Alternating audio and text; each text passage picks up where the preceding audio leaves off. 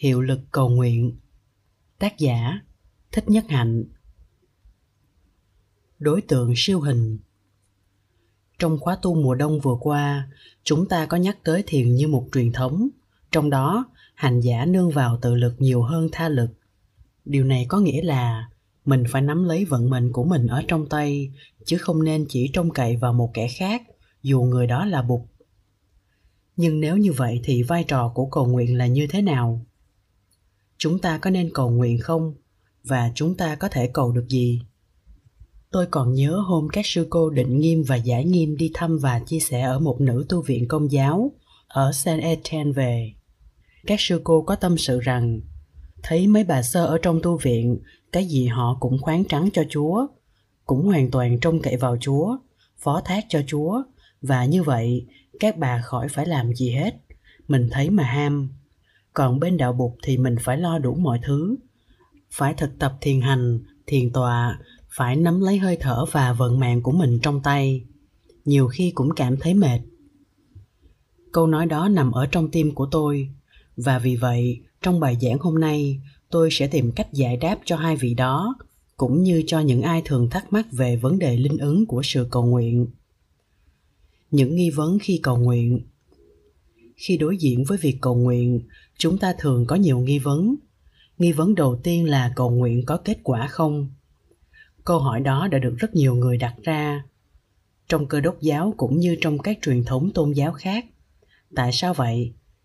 Tại vì nếu có linh ứng thì mình mới cầu, còn nếu không thì tại sao mình lại cầu? Vì vậy mà mình phải trả lời câu hỏi này trước, rồi sau đó mới đi tìm câu trả lời cho các nghi vấn khác. Sự thật là mình thấy sự cầu nguyện nhiều khi có hiệu lực nhiều khi lại chẳng có hiệu lực gì cả cho nên nói có là sai mà nói không cũng không đúng có một em bé người Mỹ hồi 6 tuổi, một hôm ra sân chơi với con chuột trắng của mình, con chuột mà em thích nhất. Không biết em chơi với con chuột ra sao mà con chuột chui vào một cái lỗ rồi đi thẳng xuống đất mà không trở lên nữa. Buồn quá trời đất, em bé quỳ xuống, khẩn cầu Chúa để Chúa đem con chuột lên cho em. Ngoài má em ra thì con chuột đó là kẻ thân với em nhất, là người bạn số một trong thiên đường tuổi thơ của em. Không có con chuột đó thì em buồn khổ vô cùng, em không muốn sống nữa. Vì vậy, em đã quỳ xuống, hai tay chắp lại với tất cả trái tim để cầu nguyện Chúa. Xin Chúa đem con chuột trở về cho mình bắt trước mẹ em lẩm nhẩm khấn cầu con tin tưởng hoàn toàn nơi chúa nếu chúa muốn thì chúa có thể đem con chuột trở lên cho con. Em bé quỳ suốt một tiếng, rồi hai tiếng đồng hồ, với tất cả sự trí thành của mình, mà con chuột vẫn không chịu trở lên. Rốt cuộc thì em phải vào nhà ăn cơm. Không có con chuột, em buồn khổ vô cùng. Một vài câu chuyện như vậy đã xảy ra trong đời cậu bé, cho nên cậu không còn tin vào sự cầu nguyện nữa. Lớn lên vào trung học cậu chọn ngành âm nhạc. Hôm đầu tiên vào lớp, chàng thấy giáo sư nhạc của chàng là một ông già lớn tuổi, bệnh hoạn, giọng nói hơi run run. Đặc biệt là sáng nào vào lớp, ông cũng cầu nguyện cầu nguyện tới 15 phút, làm học trò trong lớp rầu lắm.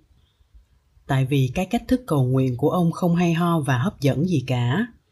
Trước khi bắt đầu, ông thường hỏi, anh có điều gì cầu nguyện không? Chỉ có điều gì cầu nguyện không? Ông ghi lại hết tất cả những điều mà các học trò của ông muốn cầu, rồi bắt cả lớp cúi đầu xuống, và ông bắt đầu cầu nguyện cho tất cả mọi người. Những điều cầu xin có lúc rất buồn cười. Ví dụ, ngày mai là ngày chúng con đi picnic, xin trời nắng ráo, đừng mưa. Vì vậy mà đối với anh chàng học sinh đi học nhạc kia, thì 15 phút cầu nguyện trước giờ học là 15 phút chán ngấy. Anh chẳng tin gì hết. Vậy mà ông vẫn tiếp tục làm một cách rất trí thành rất tinh chuyên. Một hôm, có một nữ sinh vào lớp, khóc nức nở. Bác sĩ vừa khám phá ra một cái bướu trong óc của má cô. Và bác sĩ còn nói là sợ bà ta không sống nổi qua tuần này. Cô khóc sướt mướt rất là tội nghiệp, làm tất cả mọi người trong lớp xúc động. Lúc ấy, ông giáo bèn đứng dậy, dương mắt nhìn cả lớp bằng một cái nhìn rất là mãnh liệt, rồi tuyên bố trong lớp này có ai không tin vào khả năng cứu chữa của thượng đế thì đi ra ngoài hành lang đứng tại vì chúng tôi sẽ cầu nguyện cho má của cô nữ sinh này. Sau khi cầu nguyện xong thì tôi sẽ cho người ra đón các vị vào lại. Anh chàng của chúng ta định đứng dậy đi ra, tại vì anh không tin gì vào sự cầu nguyện cả. Nhưng không biết tại sao anh lại không đủ can đảm để đi ra, nên anh ngồi nán lại. Ông giáo yêu cầu mọi người cúi đầu xuống và ông bắt đầu cầu nguyện. Lời cầu nguyện tuy ngắn gọn nhưng giọng ông lại rất hùng tráng.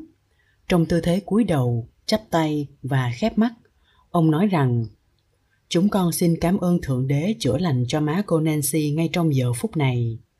Nhân danh Chúa Kitô. Amen. Lord, we thank you for healing Nancy's mother right now. In the name of Jesus Christ. Amen. Ông chỉ nói có chừng đó. Hai tuần sau, người ta báo tin rằng má của Nancy đã lành bệnh. Bác sĩ rọi kiến, làm scanner và thấy không còn một dấu tích tối thiểu nào của cái bướu ngày xưa nữa. Đúng là một phép lạ. Bà lành lập tức chứ không trải qua một thời gian trị liệu nào hết. Lúc đó, anh chàng sinh viên của chúng ta mới bắt đầu tin vào khả năng cứu chữa của Thượng Đế. Anh tin vào sự linh ứng của việc cầu nguyện và anh bắt đầu cầu nguyện cho ông thầy dạy nhạc của mình. Anh đã cầu nguyện với tất cả tâm thành tại vì chuyện chữa lành cho bà mẹ của Nancy là một phép lạ mà anh đã chứng kiến. Anh cầu nguyện với tất cả trái tim cho sức khỏe của ông thầy dạy nhạc. Nhưng một năm sau thì ông giáo qua đời. Như vậy có nghĩa là, để trả lời cho nghi vấn thứ nhất, ta có thể nói rằng cầu nguyện có khi thành công, có khi không thành công. Vì vậy, câu hỏi thứ hai được đặt ra là tại sao cầu nguyện có khi thành công, có khi không thành công? Có một phương thức cầu nguyện nào đảm bảo đem lại kết quả không? Nếu người nào có phương thức đó thì mình sẽ bằng lòng mua với giá rất cao. Vì nếu làm đúng theo phương thức đó thì thế nào cầu nguyện cũng có kết quả? Nhưng ai là người đang nắm các phương thức cầu nguyện có kết quả đó? Như đã nói ở trên, khi đối diện với việc cầu nguyện, ta thường gặp rất nhiều nghi vấn. Vì vậy mà khi đang tìm câu trả lời cho câu hỏi thứ hai, thì một thắc mắc khác lại hiện đến. Đó là câu hỏi thứ ba. Nếu trời đã quyết định như vậy, nếu thượng đế đã an bài như vậy rồi, thì cầu nguyện làm gì nữa? Các nhà thần học nói rằng nếu thượng đế đã muốn như vậy thì cái ý nguyện của thượng đế sẽ thành tựu. Vậy thì ta cầu làm gì nữa? Nếu tất cả đều đã được thượng đế sắp đặt rồi, ví dụ như người đó đến tuổi đó thì sẽ phải bị bệnh ung thư, thì tại sao ta lại còn cầu nguyện cho mất công? Ngài đã quyết định rồi mà.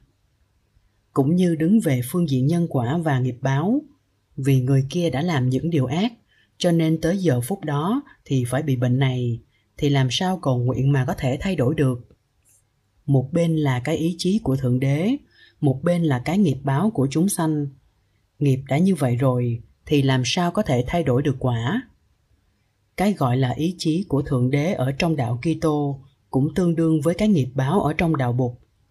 Chưa hết, nghi vấn thứ tư từ từ lộ diện. Nếu cầu nguyện không có kết quả, có phải là tại đức tin của mình đang yếu kém hay không? Thánh Kinh có nói rằng, nếu đức tin của anh vững chãi, thì anh có thể dời một ngọn núi từ chỗ này sang chỗ kia. Vậy thì đức tin của mình lúc nào mới thực sự gọi là đầy đủ, là vững chãi? Đối với câu chuyện chuột chui vào hố sâu của cậu bé trên đây, thì một cậu bé 6 tuổi quỳ xuống cầu nguyện như vậy là cậu có một đức tin rất lớn. Cậu vẫn tin rằng nếu Thượng Đế muốn thì chắc chắn được. Lúc đó, nếu có ai hỏi về niềm tin của cậu thì cậu sẽ nói rằng đức tin của cậu rất lớn, tại vì nó đã được ung đúc trong biết bao nhiêu năm tháng. Mỗi đêm cậu đều có cầu nguyện theo lời chỉ dẫn của má. Vậy mà tại sao lần này cậu lại không thành công trong việc cầu nguyện?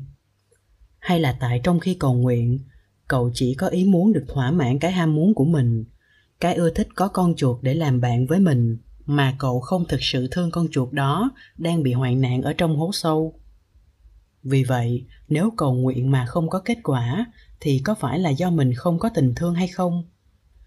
Nhiều khi mình tin rằng mình đã cầu nguyện hết lòng, cầu nguyện với tất cả mọi tế bào trong cơ thể, với tất cả mọi giọt máu trong con người của mình.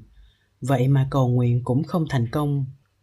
Mình thương người đó quá chừng, người đó đang hấp hối, vậy mà nói là mình không có tình thương sao được? Mình thật sự có tình thương mà tuy vậy, nếu nhìn sâu vào, thì ta sẽ thấy tình thương này đôi khi không hẳn là tình thương mình hướng về cho người đó, mà chỉ là vì mình sợ bị bơ vơ, mình lo bị thiếu vắng. Nếu mình lầm lẫn tình thương với sự sợ hãi về cái bơ vơ của mình, thì đó có phải là tình thương hay đó chỉ là một cái ước muốn? Ước muốn người đó được sống để cho mình khỏi bơ vơ. Cho nên, đó không phải thực sự là tình thương mình dành cho người đó mà chỉ là tình thương hướng về cho chính mình. Đó là những câu hỏi được đặt ra trong khi mình thực tập nhìn sâu vào vấn đề. Tất cả những câu hỏi này cũng cần phải được trả lời. Ngoài ra, trong vấn đề cầu nguyện, ta còn một câu hỏi cuối, câu hỏi thứ năm. Người mình cầu nguyện là ai? Thượng đế là ai? Bụt là ai? Bồ tát quan thế âm là ai? Đức mẹ maria là ai? Nói rõ ra câu hỏi cuối cùng trong vấn đề cầu nguyện. Khi cầu, ta cầu ai? Tự lực và tha lực trong cầu nguyện. Chúng ta biết rằng khi ta có một đường dây điện thoại, muốn cho điện thoại của chúng ta có thể sử dụng được, thì trong đường dây đó phải có điện. Cũng giống như khi mình sử dụng máy quạt, tủ lạnh hay bóng đèn, thì trong dây điện phải có dòng điện chạy qua. Sự cầu nguyện cũng vậy trong lúc cầu nguyện phải có một năng lượng. Năng lượng đó là đức tin, là tình thương yêu. Nếu cầu nguyện mà không có năng lượng của đức tin và của tình thương, thì cũng giống như một đường dây không có điện. Hành động cầu nguyện sẽ không đưa tới một kết quả nào hết. Trong đạo bục chúng ta có danh từ tụng kinh. Tụng kinh có nghĩa là ôn lại, đọc lại những lời buộc dạy. Có khi chúng ta tụng một mình, có khi chúng ta tụng với tăng thân có khi chúng ta tụng thầm, có khi chúng ta tụng thành tiếng. Có lúc trong khi tụng, ta có năng lượng của chánh niệm, của đức tin, của tình thương. Có lúc chúng ta tụng như những con vẹt, chỉ để ý đến âm điệu ngân nga của câu kinh tiếng kệ, mà không để ý gì đến nghĩa lý của lời kinh. Ta nên tự hỏi, tụng kinh để làm gì? Trước hết, tụng kinh là để chúng ta có cơ hội tiếp xúc với lời buộc dạy tiếp xúc với tuệ giác của bụt. Đồng thời, ta có dịp tưới tẩm những hạt giống đẹp, lành và tươi tốt ở trong ta. Tụng kinh như thế có thể gọi là cầu nguyện hay không? Nếu chúng ta hiểu chữ cầu nguyện theo nghĩa sâu của nó, thì chúng ta có thể nói rằng tụng kinh cũng là cầu nguyện. Đúng vậy, tụng kinh là cầu nguyện. Vì ngoài những kinh văn, chúng ta còn có những bài có tính cách cầu nguyện hơn như là bài nguyện trú các tường dạ các tường, trú dạ lục thời hằng các tường. Nguyện ngày an lành, đêm an lành, đêm ngày sáu thời đều an lành. Đó là một điều ước, đó là một lời cầu nguyện. Nhưng hành động cầu nguyện này không phải là một sự mơ ước suông, mà vì đứng sau lưng đó có một sự thực tập. Sự thực tập trì tụng kinh chú và thực tập chánh niệm. Thành ra lời cầu nguyện này không hoàn toàn căn cứ trên tha lực. Nó có căn cứ trên tự lực. Và ta biết rằng, khi không có tự lực, thì cũng không có tha lực. Trong bài hồi hướng tiêu trừ nghiệp chướng có câu, nguyện tiêu tan chướng trừ phiền não, nguyện đắc trí tuệ chân minh liễu. Nguyện tiêu tam chướng trừ phiền não, đó là một ước mơ, mà mình đưa ước mơ ấy hướng về bụt, để bụt có thể giúp cho mình tiêu trừ được tam chướng thoát ra khỏi những phiền não và đạt tới cái trí tuệ có thể thấy được chân tướng của sự vật. Khi đọc những câu kinh này, chúng ta biết rằng đây không phải là chuyện khoáng trắng cho một người ở ngoài ta.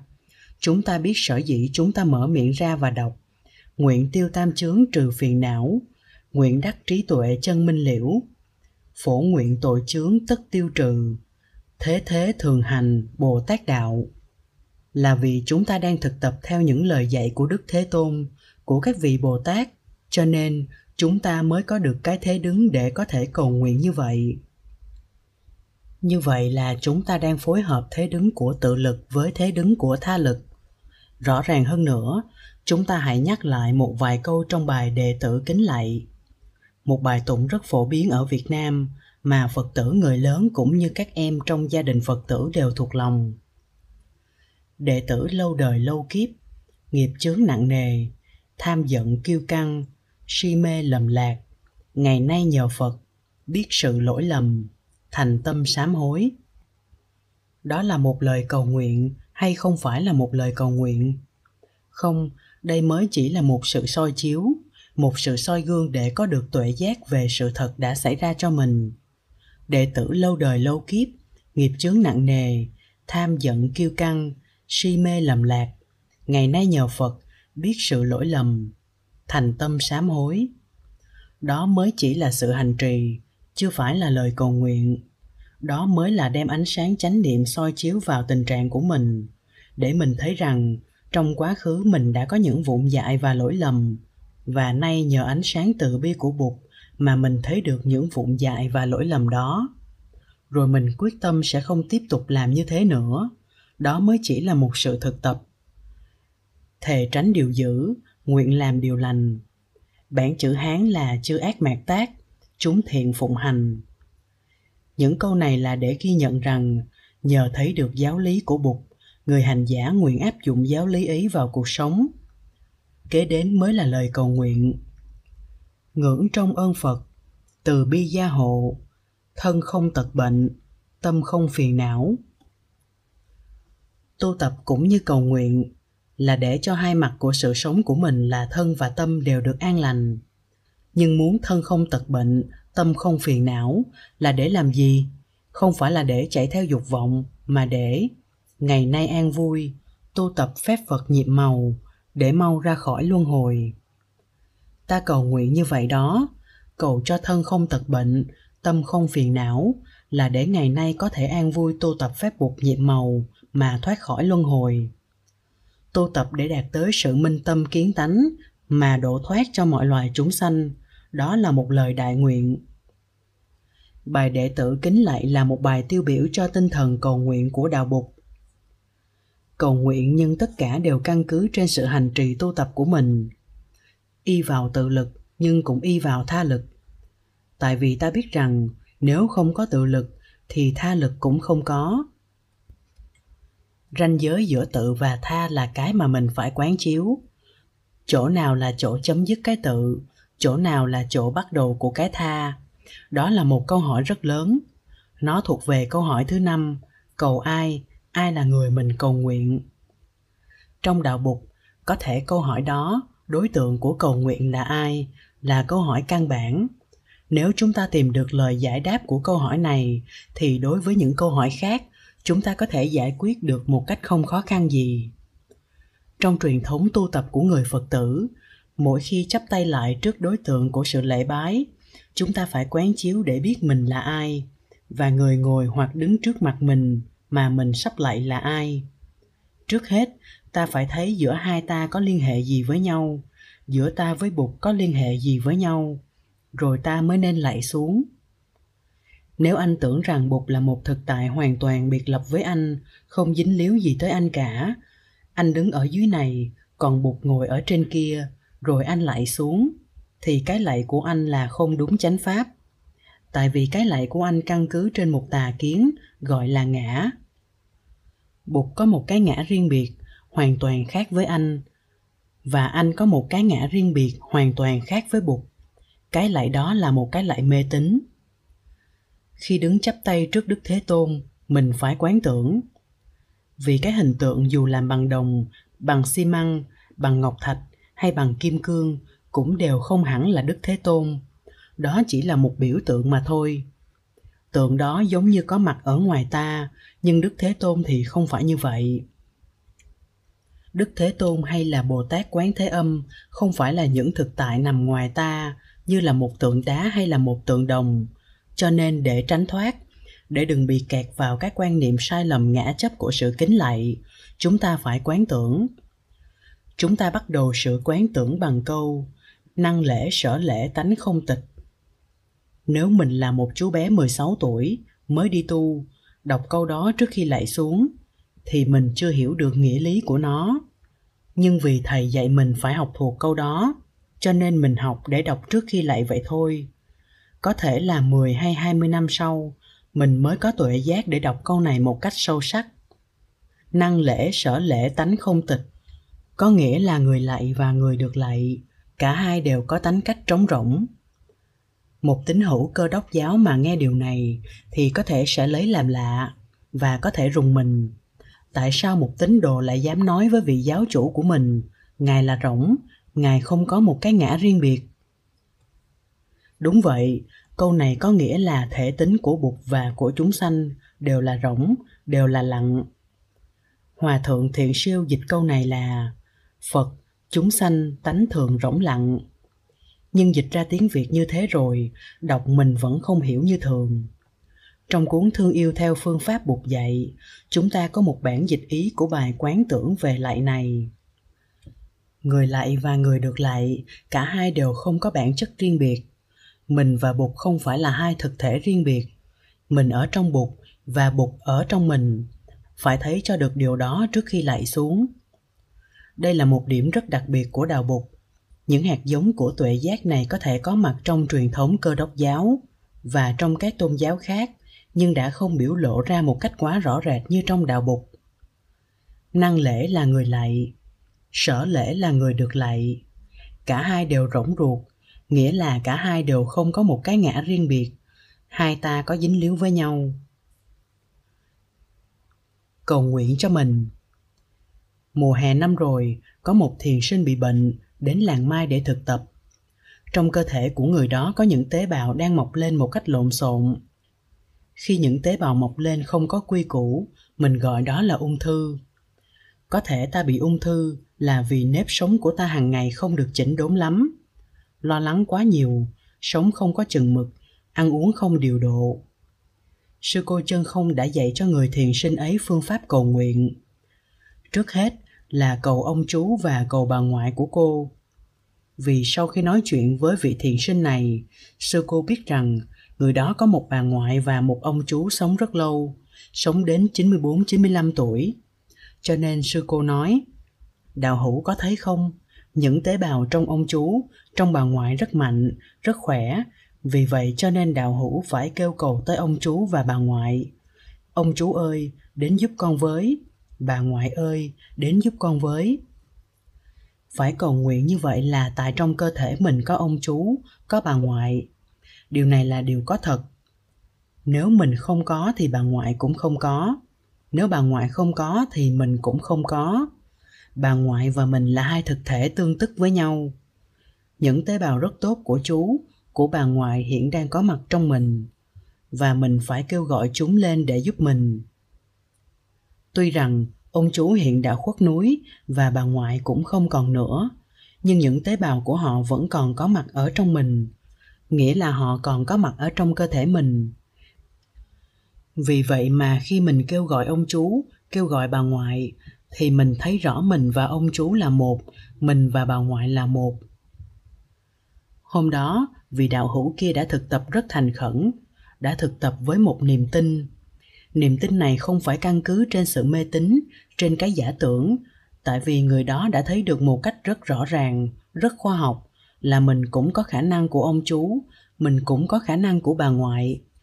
Nhưng tại mình làm ăn như thế nào đó, mà bây giờ tình trạng lại sanh ra như thế này?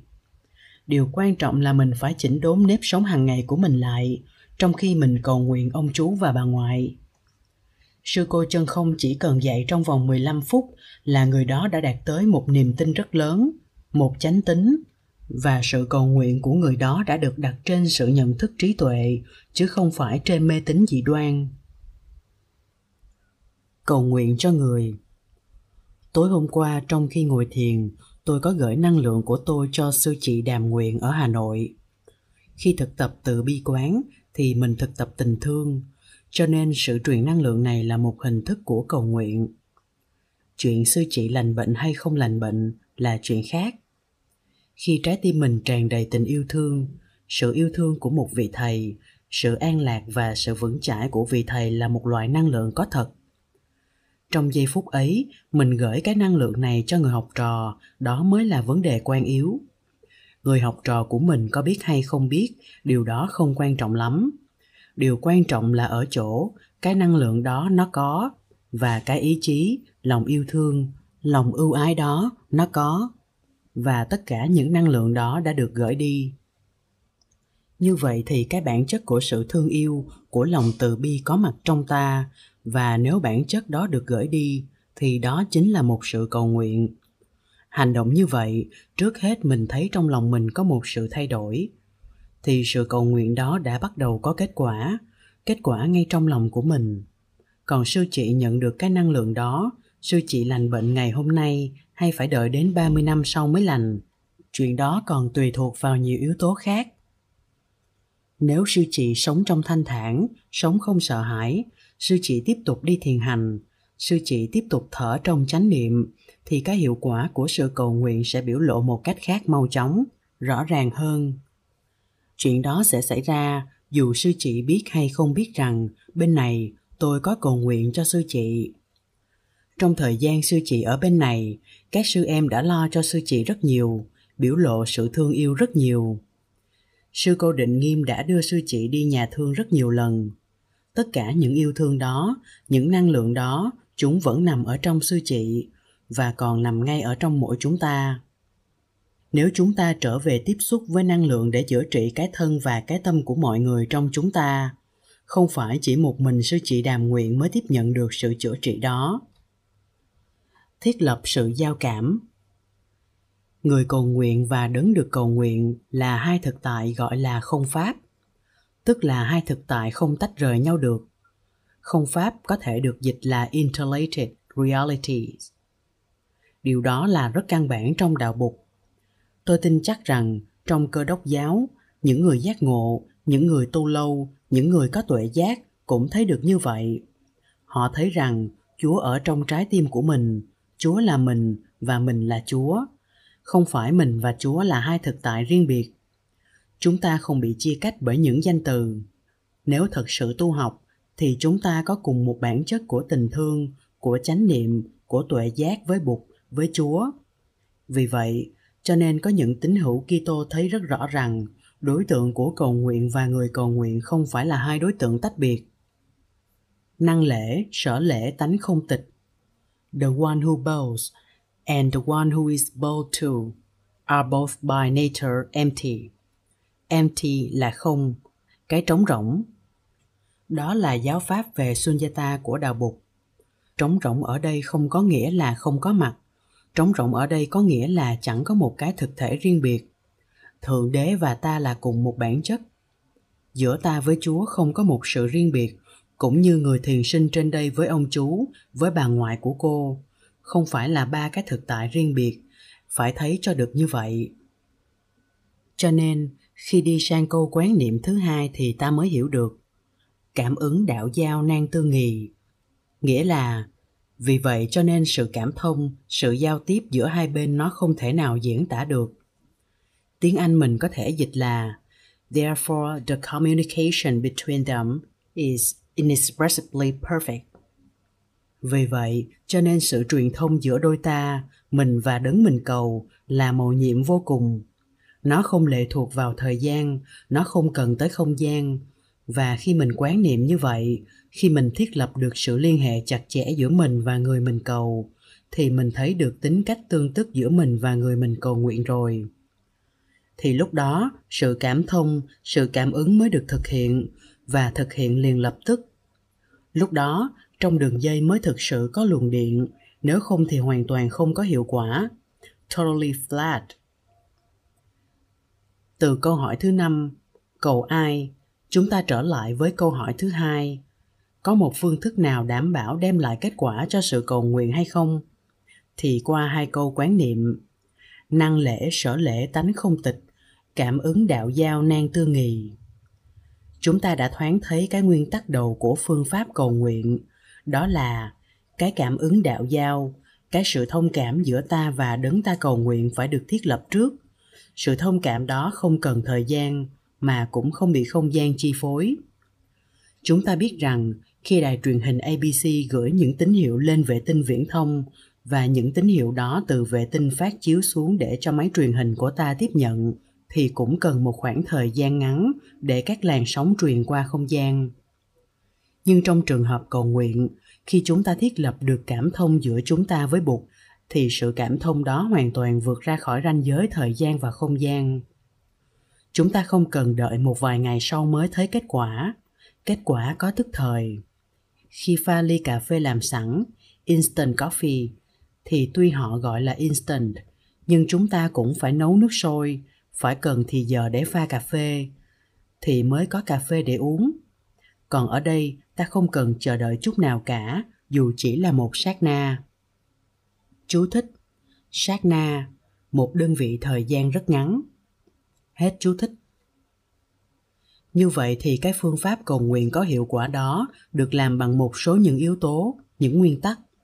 Đầu tiên là nguyên tắc năng lễ sở lễ tánh không tịch, cho nên cảm ứng đạo giao nan tư nghì nói cách khác, trước tiên ta phải thiết lập cho được sự liên hệ không thể nghĩ bàn giữa ta và đấng ta cầu nguyện nó tương đương với việc thiết lập đường dây trong vấn đề truyền thông bằng điện thoại. Năng lượng tu tập. Yếu tố thứ hai của sự cầu nguyện là phải có năng lượng, tương đương với vấn đề phải có dòng điện trong đường dây điện thoại. Trong sự cầu nguyện, dòng điện đó là tình thương, là chánh niệm, là chánh định.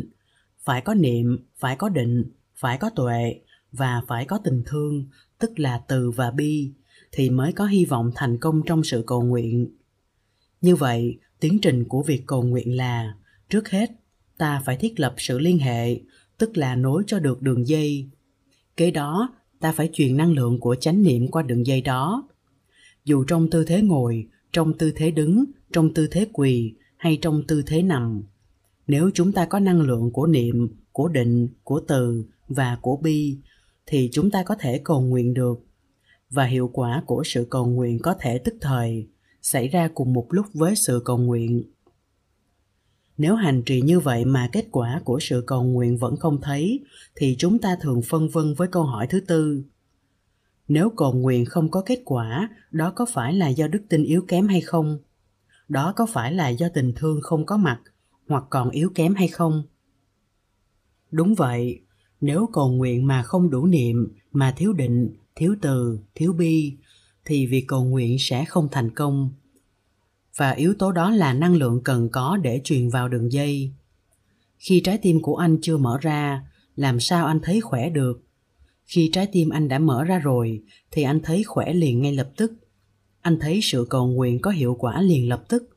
Rõ nhất là trong thân và trong tâm của chính anh. Anh không cần thì giờ chờ đợi kết quả không những đức tin cần phải có tình thương, mà còn cần phải có niệm. Theo sự thực tập của chúng ta tại làng mai, thì niệm là sự có mặt đích thực của thân và tâm. Thân và tâm về cùng một mối, trong giờ phút hiện tại. Nếu không có điều đó, thì chúng ta không cầu nguyện được, dù chúng ta là người cơ đốc giáo hay người hồi giáo. Nếu anh không có mặt, thì ai là người đang cầu nguyện đây? Cho nên, anh phải có mặt đích thực thân và tâm anh phải an ổn, tìm về một mối ngay trong giây phút đó. Tức là anh phải có niệm trong lúc anh cầu nguyện. Khi có niệm thì có định, tức là có điều kiện để dẫn đến cái thấy sâu sắc, tuệ. Cái mà chúng ta nói là nguyên tắc đầu tiên, sự cảm ứng đạo giao, năng lễ sở lễ tánh không tịch, là một cái tuệ. Cái tuệ đó có thể được gọi là không, là tương tức the nature of interbeing. Chúng ta chắp tay lại và quán tưởng năng lễ, sở lễ tánh không tịch là chúng ta đem cái tuệ giác bát nhã, cái tuệ giác tương tức vào để thiết lập mối liên hệ giữa ta và đấng ta cầu nguyện. Nếu không có cái đó thì cầu nguyện sẽ không thành. Nếu không có cái đó thì sự khấn vái chỉ là một sự mê tín. Khi ta cầu ông nội, bà ngoại hay là ông chú? Chúng ta phải có cái tuệ giác tương tức này thì chúng ta mới chạm tới được những tế bào của ông chú, của bà ngoại ở trong ta. Nhờ vậy mà những tế bào đó mới bắt đầu sống dậy trong ta, bắt đầu hoạt động để giúp cho những tế bào khác tăng trưởng. Những năng lượng đó giúp chúng ta biết đi thiền hành, biết thở, biết nuôi dưỡng, chăm sóc những tế bào khác ở trong chúng ta. Ngay lúc đó, chúng ta chạm được tới ông nội, bà ngoại, ông chú thì những tế bào tươi tốt đó bắt tay vào làm việc liền lập tức, không cần chờ một thời gian nào cả. Cũng vậy, khi chúng ta đã tiếp xúc được với bụt ở trong ta rồi, thì chúng ta đã tiếp xúc được với bồ tát quan thế âm trong ta rồi. Thì không đợi thời gian nữa, cái năng lượng đó của ta và của bụt đã giao nhau và trong ta đã bắt đầu có sự chuyển đổi. Nghiệp báo và sự cầu nguyện. Chúng ta đi sang câu hỏi thứ ba nếu thượng đế đã quyết định như vậy, nếu cái nghiệp lực nó đã như vậy rồi, thì làm sao chúng ta có thể thay đổi được mà cầu nguyện cho mất công? Câu hỏi này chúng ta có thể hỏi tại sao không? Câu hỏi mà chúng ta có thể hỏi lại là, tại sao không? Trong đạo bục chúng ta đã được học rằng, tất cả đều là vô thường, nghĩa là có thể thay đổi được. Hôm nay khỏe, ngày mai bệnh, hôm nay bệnh, ngày mai có thể hết bệnh tất cả đều vâng theo luật nhân quả. Vì vậy, nếu chúng ta có một năng lượng mới, có một tuệ giác mới, có một niềm tin mới, thì chúng ta có thể mở ra một giai đoạn mới của thân và của tâm. Vì vậy cho nên, khi ngồi lại để thực tập đem thân tâm về một mối và đưa năng lượng của mình về cho bà con hoặc cho sư chị hay sư em của mình, thì lúc đó chúng ta đang chế tác ra một năng lượng mới năng lượng đó lập tức làm cho trái tim ta mở ra. Chúng ta có cam lồ, có từ bi, và cái khoảng từ làng mai đến hà nội không có nghĩa gì cả. Khoảng cách đó so với khoảng cách từ đây đến vệ tinh viễn thông ngắn hơn rất nhiều. Và ngay cả khoảng cách từ đây đến vệ tinh viễn thông cũng chẳng có nghĩa gì cả so với việc thiết lập giao cảm giữa người cầu và người được cầu trong đạo bục. Trong sự cảm thông không thể nghĩ, không thể bàn trong cái nguyên tắc năng lễ, sở lễ tánh không tịch, thì thời gian và không gian không là một trở ngại nào cả. Vậy thì cái ý chí của thượng đế cũng là cái ý chí của chúng ta. Tại vì thượng đế và ta không phải là hai thực tại riêng biệt. Nếu ta muốn thay đổi, thì thượng đế cũng sẽ chiều ta. Cụ nguyễn du cũng đã thấy điều đó. Khi nên, trời cũng chiều người, nhẹ nhàng nghiệp trước, đền bồi duyên sau vấn đề chính là anh có chịu thay đổi hay không? Anh có muốn thay đổi hay không?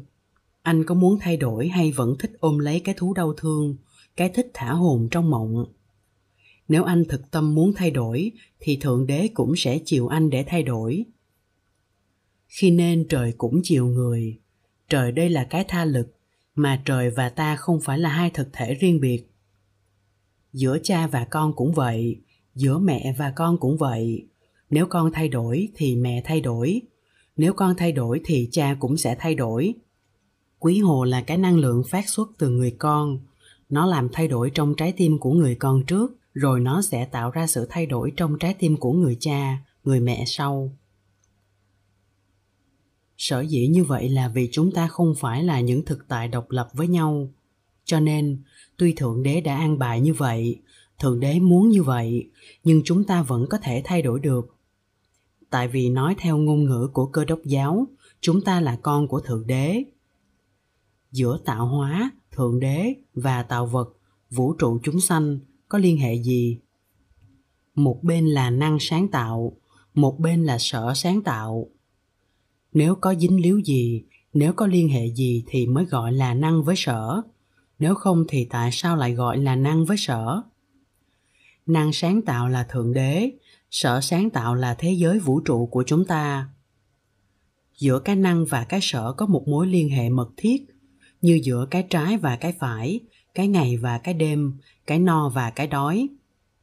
Cũng như vậy, cũng như vật thấy và vật bị thấy, theo định luật tia tới và tia phản chiếu trong quan học, chúng có liên hệ mật thiết với nhau. Góc tới thay đổi thì góc phản chiếu đổi theo liền lập tức. Vì vậy cho nên cái mà chúng ta gọi là ý chí của thượng đế cũng dính líu tới cái ý chí của chúng ta, thành ra nghiệp báo có thể thay đổi được. Ba điều cầu nguyện thông thường. Chúng ta có những mong ước, có những điều tâm nguyện và chúng ta muốn những điều đó được thực hiện. Vì vậy mà chúng ta cầu nguyện. Đại đa số chúng ta mong ước gì? Trước hết là mong ước về sức khỏe. Tất cả chúng ta ai cũng mong ước có sức khỏe chúng ta mong ước gì nữa? Mong ước sự thành công. Làm gì chúng ta cũng mong muốn thành công. Đi tu cũng muốn thành công, chứ đừng nói là đi buông. Chúng ta thường chúc tết nhau về hai mặt thành công và thịnh vượng. Điều thứ ba chúng ta mong ước là sự hài hòa. Thiếu điều thứ ba này thì chúng ta không sống hạnh phúc được. Chúng ta có liên hệ với những người khác. Và nếu liên hệ giữa ta với những người này không được tốt đẹp, thì ta không có hạnh phúc vì vậy mà ta cầu nguyện cho sự liên hệ hàng ngày giữa ta với người kia có sự hài hòa. Ở đài bắc có một phụ nữ rất đau khổ vì chồng đi đánh bạc. Bà không biết làm gì hơn là đến chùa cầu nguyện, xin đức bồ tát làm sao để chồng mình bỏ bài bạc. Nếu không thì mối liên hệ giữa mình với chồng sẽ rất cực nhọc, rất đau khổ. Một bên làm lụng buôn bán tảo tần, bên kia phung phí tiền bạc, không để ý gì đến vợ con đó là vấn đề liên hệ. Người đàn bà này không cầu tiền bạc, không cầu thành công, không cầu sức khỏe, mà chỉ cầu xin đức bồ tát cứu giúp, xui khiến cho ông chồng của mình bỏ bài bỏ bạc. Có một phụ nữ khác tới chùa cầu nguyện để người đàn bà kia buông chồng mình ra, tại vì chồng mình đang bị đặt dưới ảnh hưởng của người đàn bà ấy. Chúng ta hãy tưởng tượng một người đàn bà đang đau khổ, ngày đêm khóc thầm tại vì chồng mình đã bỏ rơi mình để đi theo một người đàn bà khác. Trong lòng bà chất chứa những đau khổ, những oán hận, những ganh tị. Những niềm đau nỗi khổ đó biểu lộ ra trong đời sống hàng ngày. Con mắt bà chứa đầy oán trách, lời nói bà chứa đầy cay đắng. Nhưng bà càng làm như vậy, thì ông chồng bà lại càng chán và càng bám sát lấy người đàn bà kia. Bây giờ, người vợ đó chỉ có cách đến chùa để lại đức bồ tát quán thế âm cầu cho người đàn bà kia buông thả chồng mình. Cầu nguyện như vậy có đúng không? Nhất là trong tinh thần đạo bục. Có cần sự thực tập nào đi theo sự cầu nguyện đó hay không? Trong sự cầu nguyện này có niệm, có định, có tuệ, có từ, có bi hay không? Hay chỉ có sự giận hờn, sự trách móc, sự ganh tị, sự uất hận mà thôi?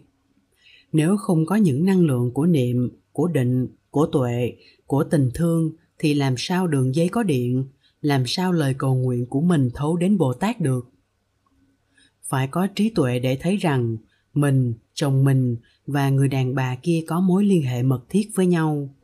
Phải có những năng lượng phát xuất từ chính mình thì mới có thể thiết lập được liên hệ với chồng và với người đàn bà kia. Tất cả những điều đó đều thuộc phạm vi thực tập. Chúng ta cầu nguyện bằng cách nào? Chúng ta phải cầu nguyện bằng cả thân cả miệng và cả ý. Nghĩa là ta phải cầu nguyện bằng ý, bằng lời và bằng sự sống hàng ngày của ta. Thân khẩu ý phải hợp nhất lại trong niệm. Và trong tình trạng gọi là thân tâm nhất như đó, chúng ta mới có thể chế tác ra được cái năng lượng của đức tin, của yêu thương và chúng ta mới có thể thay đổi được tình trạng. Chúng ta hãy nhìn vào ba điều cầu nguyện thông thường của mọi người trước hết là cầu xin sức khỏe. Phần lớn chúng ta đều là những người nghèo mà ham, đều là những thằng mỏ mong được gõ cửa nhà trời. Chúng ta mong mình có cái sức khỏe gọi là toàn hảo, perfect health. Nhưng cái gọi là sức khỏe toàn hảo đó chỉ là một ý niệm. Nó không bao giờ có thật trong sự sống.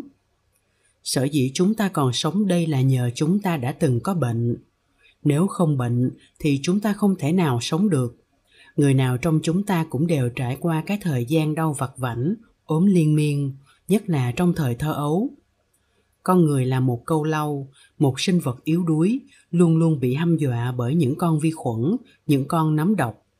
Chúng đầy rẫy ở trong không khí, trong nước uống, trong thức ăn. Ba loại sinh vật li ti luôn luôn rình rập, hăm dọa chúng ta là vi trùng, vi khuẩn và nhiễm khuẩn chính nhờ những lần đau vặt vảnh, chính nhờ luôn luôn bị bao vây, bị tấn công bởi những con vi sinh đó, mà trong người của chúng ta mới phát triển ra được một hệ thống kháng thể để phòng thủ và bảo vệ cho chúng ta. Như vậy thì nhờ có bệnh, nên mình mới biết tự vệ để sống còn. Cho nên đừng ham là mình có được một sức khỏe gọi là không bệnh tật, một sức khỏe tuyệt đối. Không có bệnh thì không có sức khỏe.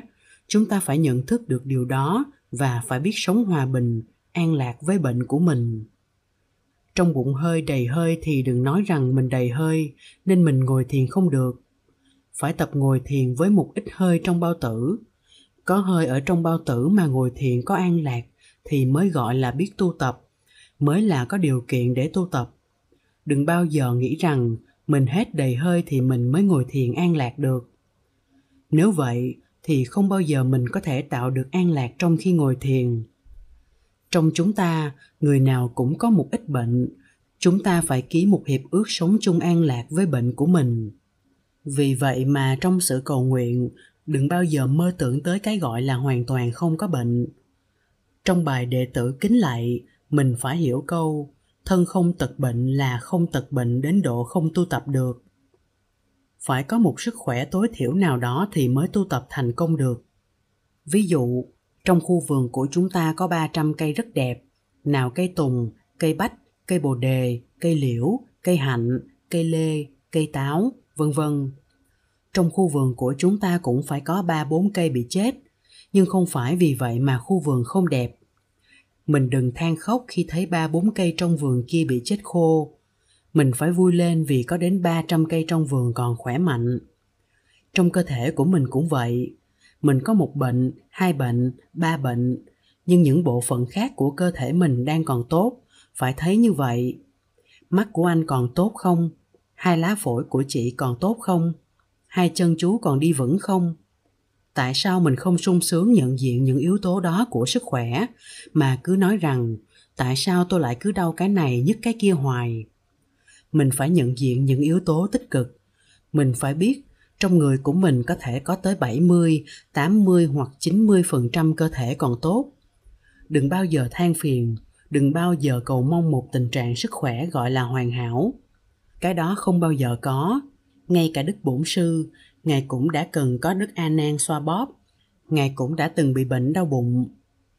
Nếu mình có vài ba bệnh và nếu các tật bệnh đó không trầm trọng đến nỗi có thể ngăn cản sự tu tập của mình thì đó đã được xem là thân không tật bệnh. Với những ốm đau lặt vặt, mình vẫn có thể hàng ngày an vui tu tập pháp buộc nhiệm màu để mau ra khỏi luân hồi và giúp được cho nhiều người khác rồi. Nếu chúng ta có một công đức để cầu nguyện cho mọi người đều có sức khỏe tuyệt đối thì mọi nhà thương đều đóng cửa, tất cả các y tá, các bác sĩ đều thất nghiệp. Thành ra, chúng ta phải thực tế, đừng mơ tưởng những điều trên mây. Bệnh tật là một thực tại mà chúng ta phải chấp nhận. Chúng ta phải ký một hiệp ước sống chung an lạc với chúng. Mình chỉ cần một sức khỏe tương đối. Vì vậy trong khi cầu nguyện chúng ta đừng quá đòi hỏi. Nếu tất cả mọi người không bệnh không chết thì làm gì có chỗ để chúng ta ngồi trong thiền đường này? Trái đất cũng sẽ không đủ chỗ chứa chúng ta phải biết rằng cái bệnh và cái chết là một phần của sự sống. Điều cầu nguyện thứ hai là sự thành công. Ai cũng muốn thành công. Nhà buôn muốn thành công với tư cách nhà buôn. Nhà văn muốn nổi tiếng, muốn sách bán chạy. Người làm phim muốn phim của mình được nhiều hãng mua. Ai cũng muốn thành công cả. Người nào cũng muốn cầu nguyện cho sự làm ăn của mình thịnh vượng, thành công. Mỗi khi tết đến, chúng ta thường chúc nhau thịnh vượng nhưng sự thịnh vượng đó có hẳn là cái yếu tố không thể có của hạnh phúc không? Đó là câu đáng hỏi. Ngoài ra, sự thịnh vượng của một người có phải kéo theo sự không thịnh vượng của người khác hay không? Nếu một nước sản xuất lúa gạo như việt nam mà không xuất cản được lúa gạo thì nguy lắm. Nếu tất cả các nước đều có thể sản xuất đủ gạo cho nước mình, thì ai là người mua số lúa gạo thặng dư của các nước khác? Cho nên thỉnh thoảng phải có những năm mất mùa. Thế giới có những nước cần mua lúa, mua gạo, thì những nước sản xuất lúa gạo mới có thể làm ăn được. Vì vậy cho nên tất cả chỉ có giá trị tương đối mà thôi. Điều cầu nguyện thứ ba là sự hài hòa. Hài hòa cũng vậy. Hài hòa là làm thế nào để có tình thương, làm thế nào có sự hòa điệu giữa mình và người mình thương. Giữa mình và gia đình mình, giữa mình và xã hội mình đây là một yếu tố khác của hạnh phúc. Chúng ta có thể làm gì và chúng ta có thể cầu nguyện cho điều này không? Và cầu nguyện theo lối nào, theo công thức nào? Đó là ba đối tượng cầu nguyện của rất đông người trong chúng ta, nhỏ cũng như lớn. Thường thường, chúng ta cầu nguyện cho chính chúng ta trước, rồi mới cầu nguyện cho người ta thương. Thông thường thì ta không cầu nguyện cho người dân nước lã và nhất là không cầu nguyện cho những người chúng ta ghét, những người đã làm khổ ta. Điều cầu nguyện của người tu. Người xuất gia có một ý niệm khác về cầu nguyện. Ngay cả trong bài đệ tử kính lạy bài cầu nguyện phổ thông nhất của giới phật tử việt nam, có nói rất rõ về mục đích của sự cầu nguyện. Đã đành chúng ta cầu thân không tật bệnh, tâm không phiền não nhưng chúng ta không cầu nhận hai điều đó như là hai cứu cánh tại vì chúng ta muốn đi xa hơn nữa. Nên nhớ rằng bài này không phải chỉ dành cho giới xuất gia mà chung cho tất cả mọi người tại gia. Và những em rất trẻ ở trong gia đình phật tử việt nam nữa. Ngửa trong ơn phật từ bi gia hộ thân không tật bệnh tâm không phiền não để làm gì? Để hàng ngày an vui tu tập phép Phật nhiệm màu, để mau ra khỏi luân hồi, minh tâm kiến tánh, đó là câu tụng của người xuất gia. Ra khỏi luân hồi, vượt thoát sanh tử là lời cầu nguyện của những người xuất gia. Người xuất gia có thể cầu nguyện sức khỏe, có thể cầu nguyện thành công, có thể cầu nguyện hài hòa trong tăng thân không? Có, nhưng chừng đó chưa đủ. Người xuất gia phải đi đến một mức độ sâu sắc hơn đó là giải thoát sanh tử, để có thể thỏa mãn được những nhu yếu rất sâu mà người tại gia chưa thấy được. Đó là biết rõ tôi từ đâu tới, tại sao tôi có mặt ở đây, tôi sẽ đi về đâu, sau khi chết tôi còn hay không, tôi với bụt có liên hệ gì không, cái bản lai diện mục của tôi là gì. Đó là những điều cầu nguyện sâu sắc nhất của người tu nếu là người tu mà chỉ cầu nguyện ba điều thông thường là sức khỏe, thành công và hài hòa, thì chưa phải là người tu đích thực. Người tu đích thực phải cầu nguyện tới mức độ sâu sắc hơn. Mình phải làm thế nào để trong đời sống hàng ngày, mình có thể có cái nhìn chọc thủng được bình diện tích môn, để đi tới bản môn, mà thấy được cái bản chất tương tức của vạn sự, vạn vật. Mình phải thấy được cái như lai tạng, cái chân như, cái bản thể, cái niết bàn thì lúc đó mình mới đạt tới sự thỏa mãn lớn lao của người tu. Sự thỏa mãn đó rồi thì dầu có sức khỏe nhiều hay sức khỏe ít, mình vẫn có hạnh phúc như thường. Dù thành công hay không thành công trong công việc, trong sự tạo dựng chùa chiền hoặc trong tổ chức tăng thân thì mình vẫn không đau khổ gì cả. Cố nhiên, khi mình có hạnh phúc rồi thì mình sẽ không tranh chấp, không gây chiến tranh, không tạo khổ đau sự hài hòa do đó tự nhiên nó có. Như vậy thì chúng ta khác nhau ở chỗ nào? Khác nhau ở trình độ cầu nguyện của chúng ta. Khi chúng ta tiếp xúc được với bản môn rồi, nghĩa là tiếp xúc được với niết bàn, với chân như, với như lai tạng. Khi chúng ta đã bước vào được thế giới của hoa nghiêm, đã tiếp xúc được với nước chúa, với thượng đế rồi, thì cái gì xảy ra trong tích môn ta cũng chấp nhận được cả chúng ta đã đi vào trong cõi an lạc, không còn đau khổ nữa. Sống thêm 10 năm nữa cũng được, mà sống thêm nửa năm nữa cũng không sao. Lúc đó, chúng ta đã thay đổi hẳn cách nhìn của chúng ta.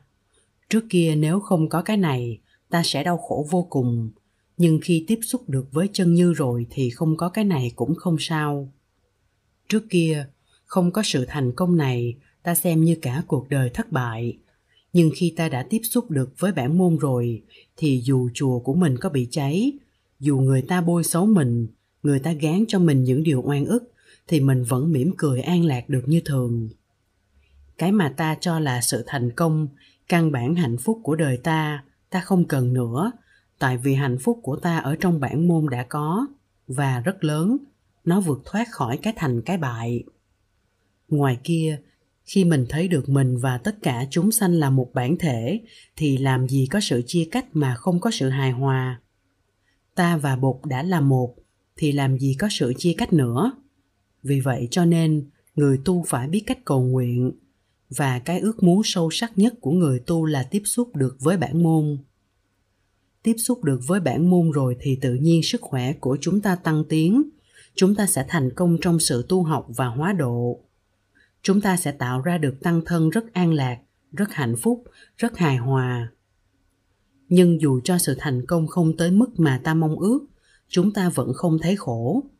Cho nên, chúng ta thấy rằng, sự cầu nguyện của người tu là rất sâu sắc, nó không chỉ nằm trên bình diện tích môn.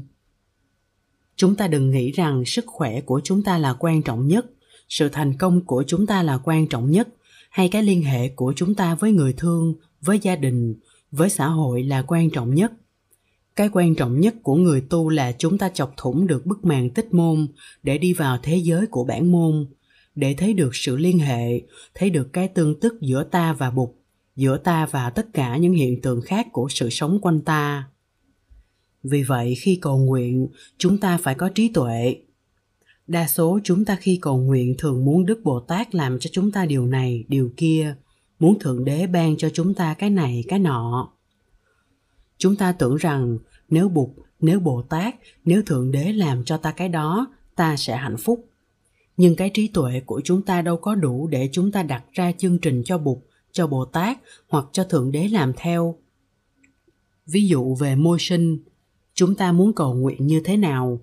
Chúng ta cầu nguyện cho cây đừng bị đốn, cho các loài chúng sanh đừng bị sát hại, không bị diệt chủng nhưng cái thấy của chúng ta có đủ để chúng ta đưa ra một chương trình và nhờ thượng đế thực hiện dùng không? Tại vì trong chương trình của thượng đế, có sự sinh nở, có sự tiêu diệt.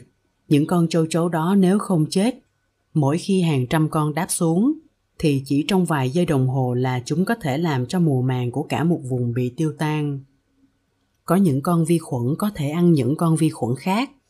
Chúng ta có đủ trí tuệ để thiết kế một môi sinh hay không? Trong sự sinh phải có sự diệt, phải có những loài này tấn công những loài khác và tạo thành một thế thăng bằng để sự sống có thể có mặt được. Chúng ta có đủ trí tuệ để thiết lập ra sự thăng bằng đó hay không?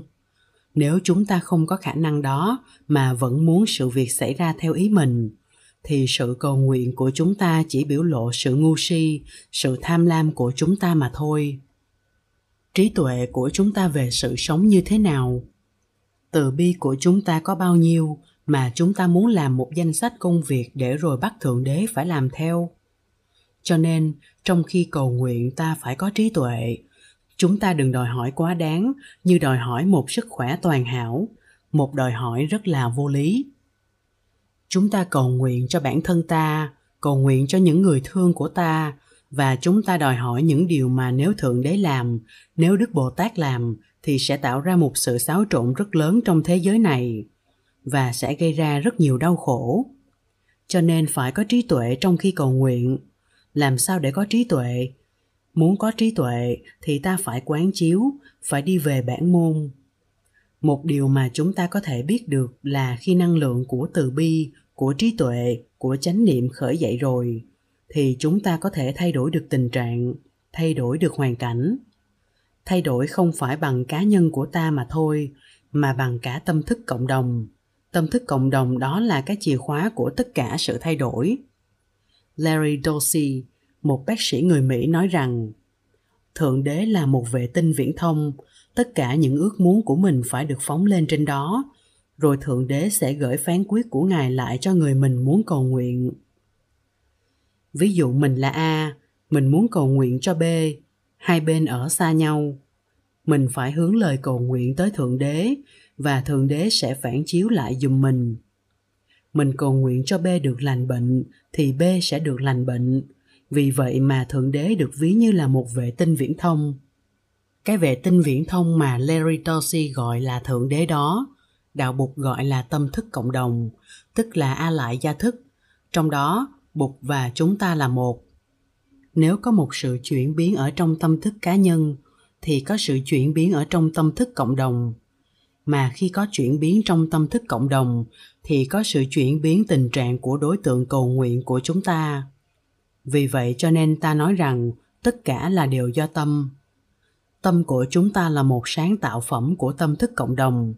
Nếu chúng ta muốn có sự thay đổi, thì chúng ta phải trở về với tâm tâm của chúng ta là một trung tâm chế biến năng lượng.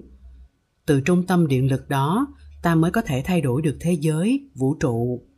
Thay đổi bằng những năng lượng có thật và do chính ta chế tác ra. Đó là cách cầu nguyện hữu hiệu nhất.